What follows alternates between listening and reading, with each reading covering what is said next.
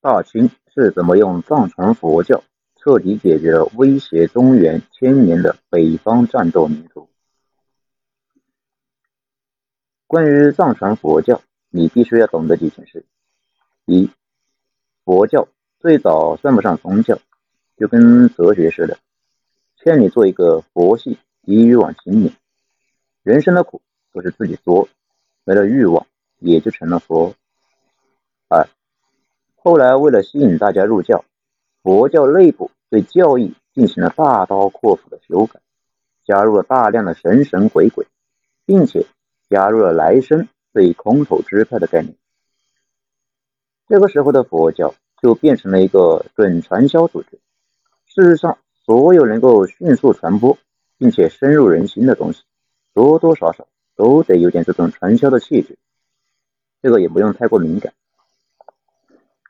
三，后来西藏统治者为了打压之前的西藏已经有了的本教教士集团，将佛教引入西藏。佛教在藏地生根发芽，跟原始的本教结合，生出了一个一言难尽的宗教，就是藏传佛教。一方面，它依旧是佛教；另一方面，它吸收了印度和本教大量的乱七八糟的东西，比如。认为乱搞男女关系有助于升华宗教的体验。再比如，认为人骨人皮有奇特功效。还比如，他们认为神神秘秘、偷偷摸摸搞秘密组织活动有助于提高组织的凝聚力，而且同时吸收了本教的各种张牙舞爪的神，以及本教热爱算命、祈福、求雨。说心灵鸡汤的各种营销小技巧，教义普及到此，咱们今天就接着往下说。藏传佛教传入西藏之后没多久，吐蕃国运就走上了下坡路。所有人至此得出了一个结论：信教占五渣。其实这个也不对，大家可能不知道，我们之前讲的那个准噶尔，跟大清打了近一个世纪的百年战争。在河通博之战中，打得大清两万精锐全军覆没，连向来骁勇善战的索伦兵在那次战役中也没能顶住准噶尔的骑兵和冲击，被虐成了渣。而准噶尔汗国就是以藏传佛教为国教，准噶尔的头领噶尔丹自己就是活佛，佛教国打起仗来那是可不含糊，右手战刀，左手念珠，砍人超度一条龙服务。确保你早上出征，中午被砍，晚上就能见到佛祖。物流那可是给五星好评的那种超值体验。那么问题来了，准噶尔不是在新疆吗？噶尔丹不是蒙古人吗？怎么就成了活佛了呢？我们接着往下讲，大家就自然明白。在讲蒙古之前，我们得先说清楚吐蕃是怎么崩灭的。要知道，这个吐蕃可是不得了，巅峰时期。攻陷过大唐的长安城，差点把大唐都给灭了。唐朝把吐蕃周边的国家联合了一遍，合起来对付他，才算控制住。吐蕃既然这么牛逼，怎么就迅速衰落了呢？这个跟河西走廊有关。河西走廊不是一直都是贸易通道吗？大家来来回回的做买卖，吐蕃就蹲在旁边收保护费，小日子过得那是有模有样。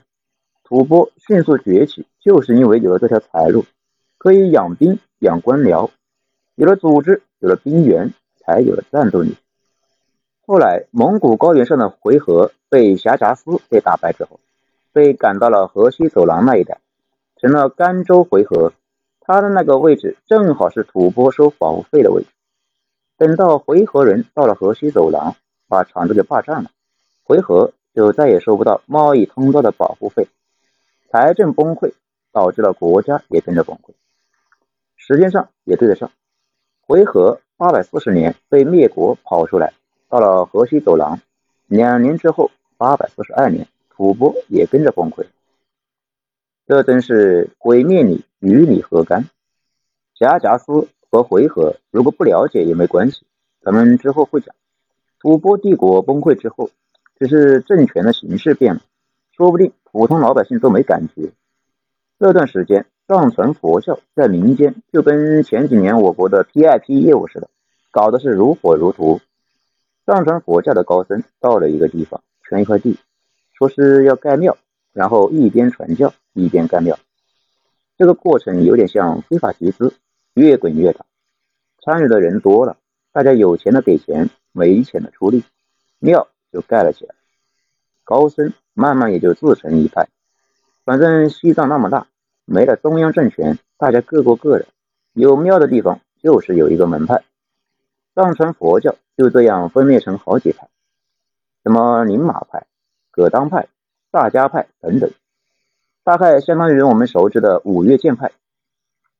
其他的几派咱们先不说，咱们今天重点讲萨迦派。这个萨迦派其实就是一个大和尚修了个庙，叫萨迦寺。这个庙里的和尚。自成一派，就是萨迦派。这个庙的方丈叫做法王，大家记得《神雕侠侣》里面的那个金轮法王吧？在电视里面一般都是以一副农业重金属的造型出现。金庸对他的设定就是西藏密宗高僧，既是法王，又是蒙古国师。那金轮法王肯定就是萨迦派的高僧，这是没得跑了。这个萨迦派的法王怎么跑去蒙古当国师去了呢？这就和忽必烈有关。一开始，西藏尽管分裂，但是日子还过得挺充实的。啊，平时去种种地了，抽空拜拜佛。可是好景不长，没招谁，没惹谁，厄运就找上了他。在公元一千二百三十九年，蒙古攻灭西夏之后，兵锋直指西藏。西藏和蒙古第一仗，基本就是蒙古在屠杀藏兵。实力那是悬殊太大了，附近的寺庙也被蒙古人给烧了个干净，和尚也被屠灭了。西藏的各路大佬群情激昂，一起商量准备给蒙古人来一次鱼死网破。不过当时萨迦派的高僧萨班已经看透了这一帮战五渣，主动站出来准备去和谈。毕竟以西藏人的势力跟蒙古人硬刚，那基本都是活腻了。当时蒙古也有点虚，并不是打不过藏人，而是担心在那么恶劣的环境下，逐个击破西藏各支势力，是不是有生之年都看不到那一天？所以开始寻求一种方案，来一举拿下西藏。此时高僧萨班出来求和，蒙古人就坡下女，请高僧到凉州。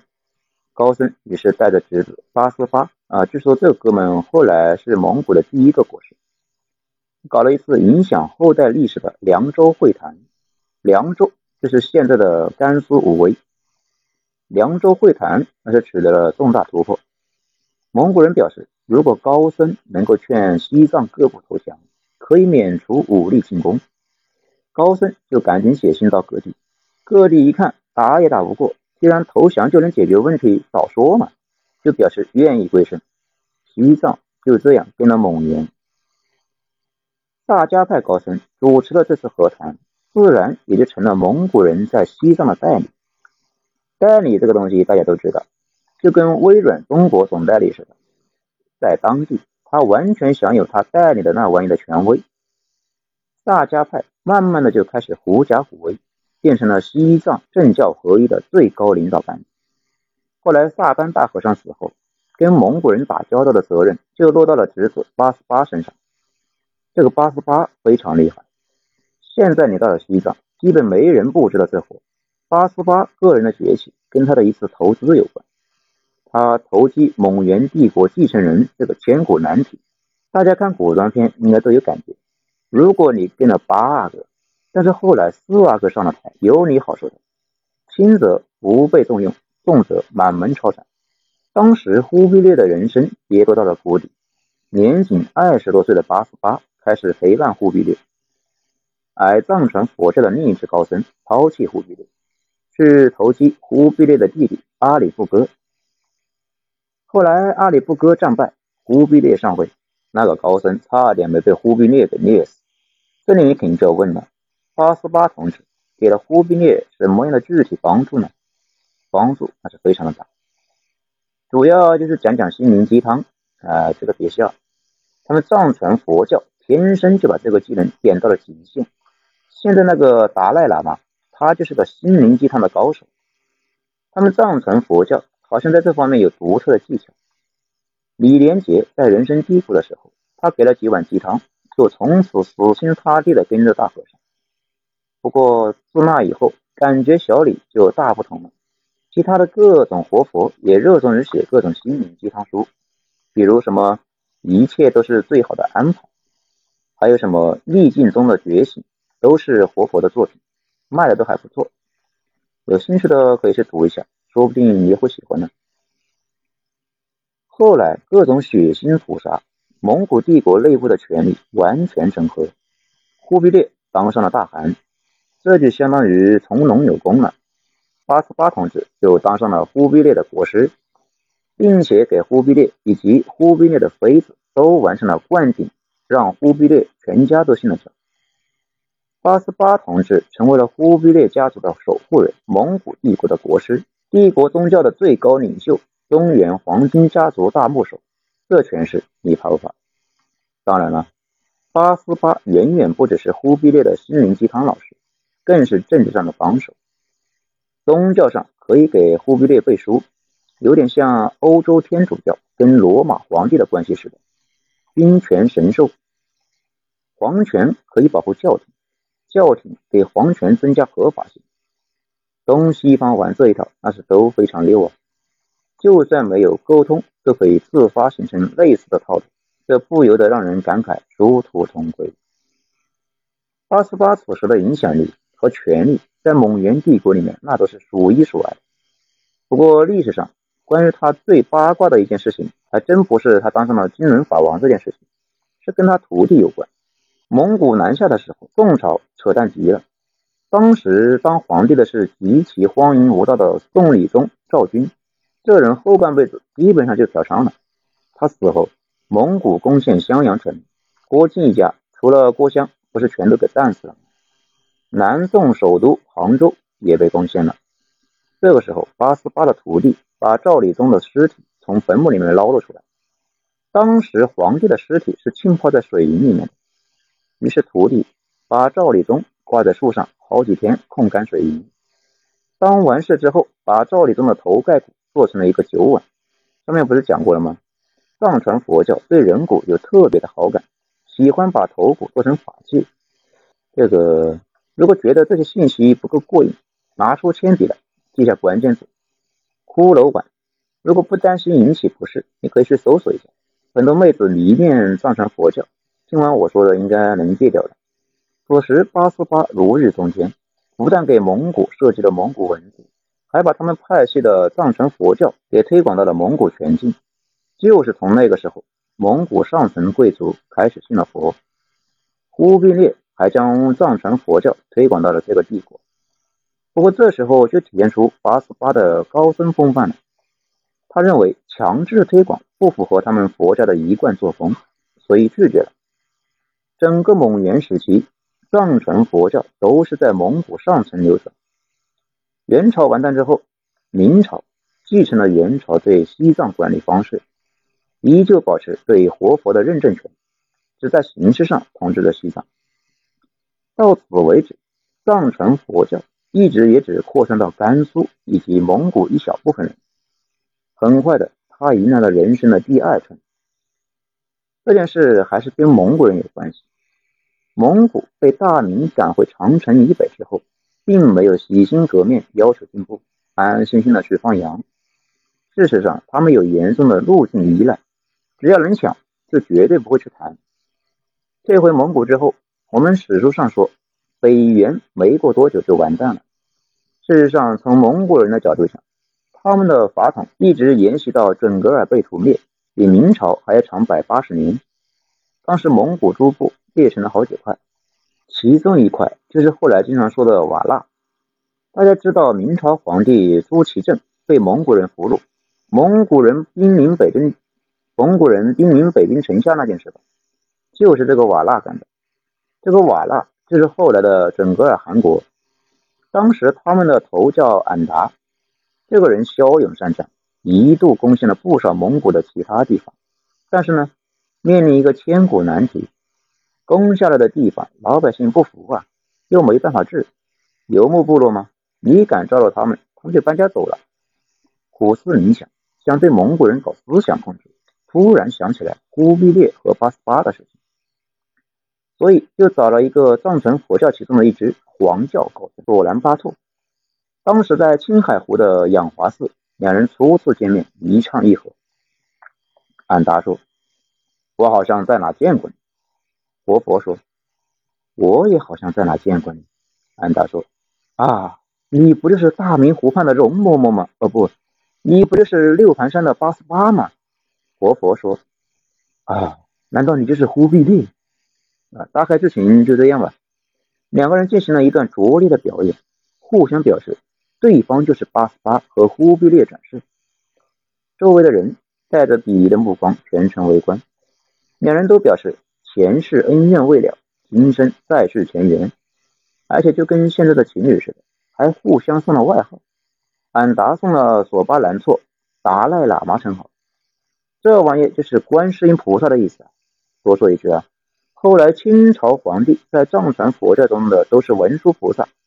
毛主席解放了西藏，西藏老百姓也认为他是文殊菩萨。有意思的是，索兰加措是三世达赖，把他的两个前任也都封为了达赖一世和达赖二世。这样听起来更加有权威一些。达赖喇嘛送了俺达一个转轮王的封号，事实上这个也不重要，重要的是这是拙劣的 cosplay 大会形成了一个共识，要在蒙古地区宣传藏传佛教，很好理解啊。如果没人信藏传佛教，俺达的那个转轮王称号也就没什么影响力嘛。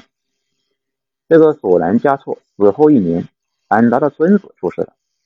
被封为转世灵童，这孩子就是四世达赖，这就牛逼了。藏传佛教活佛转世到了蒙古黄金家族，呃，成吉思汗的家族一直叫黄金家族，在那黄金家族那里去了。从这以后，活佛经常转世到蒙古统治阶层家里去，比如噶尔丹，那个小子就是活佛。到这时候为止，索兰加措所在的藏传佛教黄教这一支。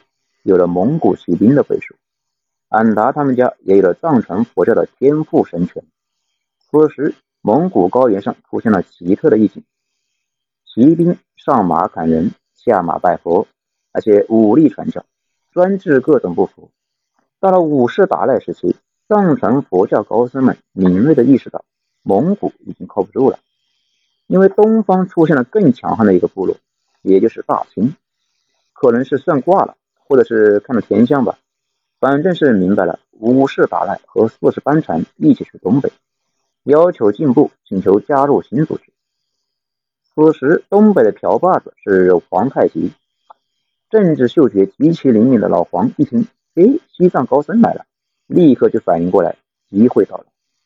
此时的皇太极相当于一个草创阶段的潜力无限的公司，而藏传的高僧。相当于几个顶级公共关系专家，能够帮皇太极扩展市场。此时的藏传佛教的影响力已经遍及新疆、西藏、甘肃，还有蒙古的一部分，所以立刻同意了班禅和达赖的加盟。就这样，东北人和西藏人联合了。要知道，大清当时是有个小九九的。大清亲眼目睹了大明近三百年，持续把国力消耗在长城内侧跟蒙古人大小对战，以至于对内必须维持强控制力，老百姓有怨言，但是又没有更好的办法，打又打不动，想讲又没法维持。我们之前讲的那个俺答，他就是大明的顺义王，但是没顺多久又反了。多说一句题外话，这里这些年一直说大清人口暴涨。是因为美洲传入玉米，这些年的最新研究发现，其实产量增加不明显。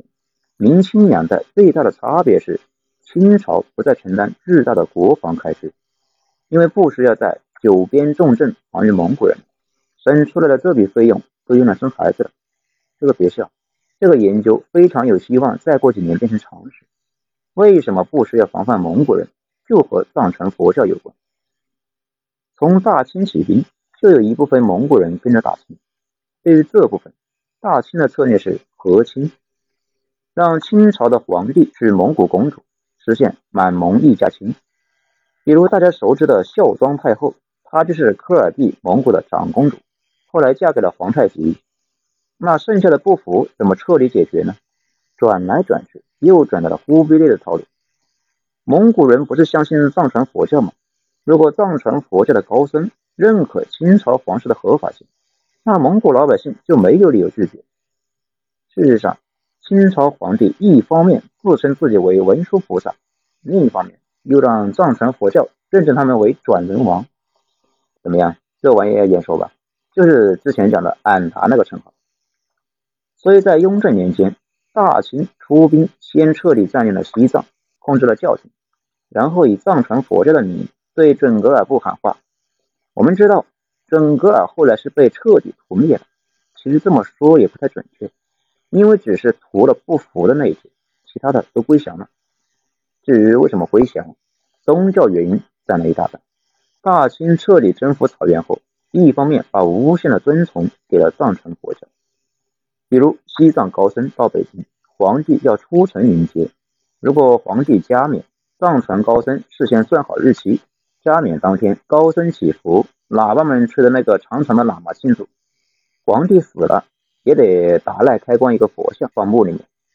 另一方对藏传佛教控制的极严，比如我们之前讲到的活佛转世，那是得朝廷批准的，而且出现过藏传佛教的红帽派活佛勾结西勾结尼泊尔那一带的人打劫西藏。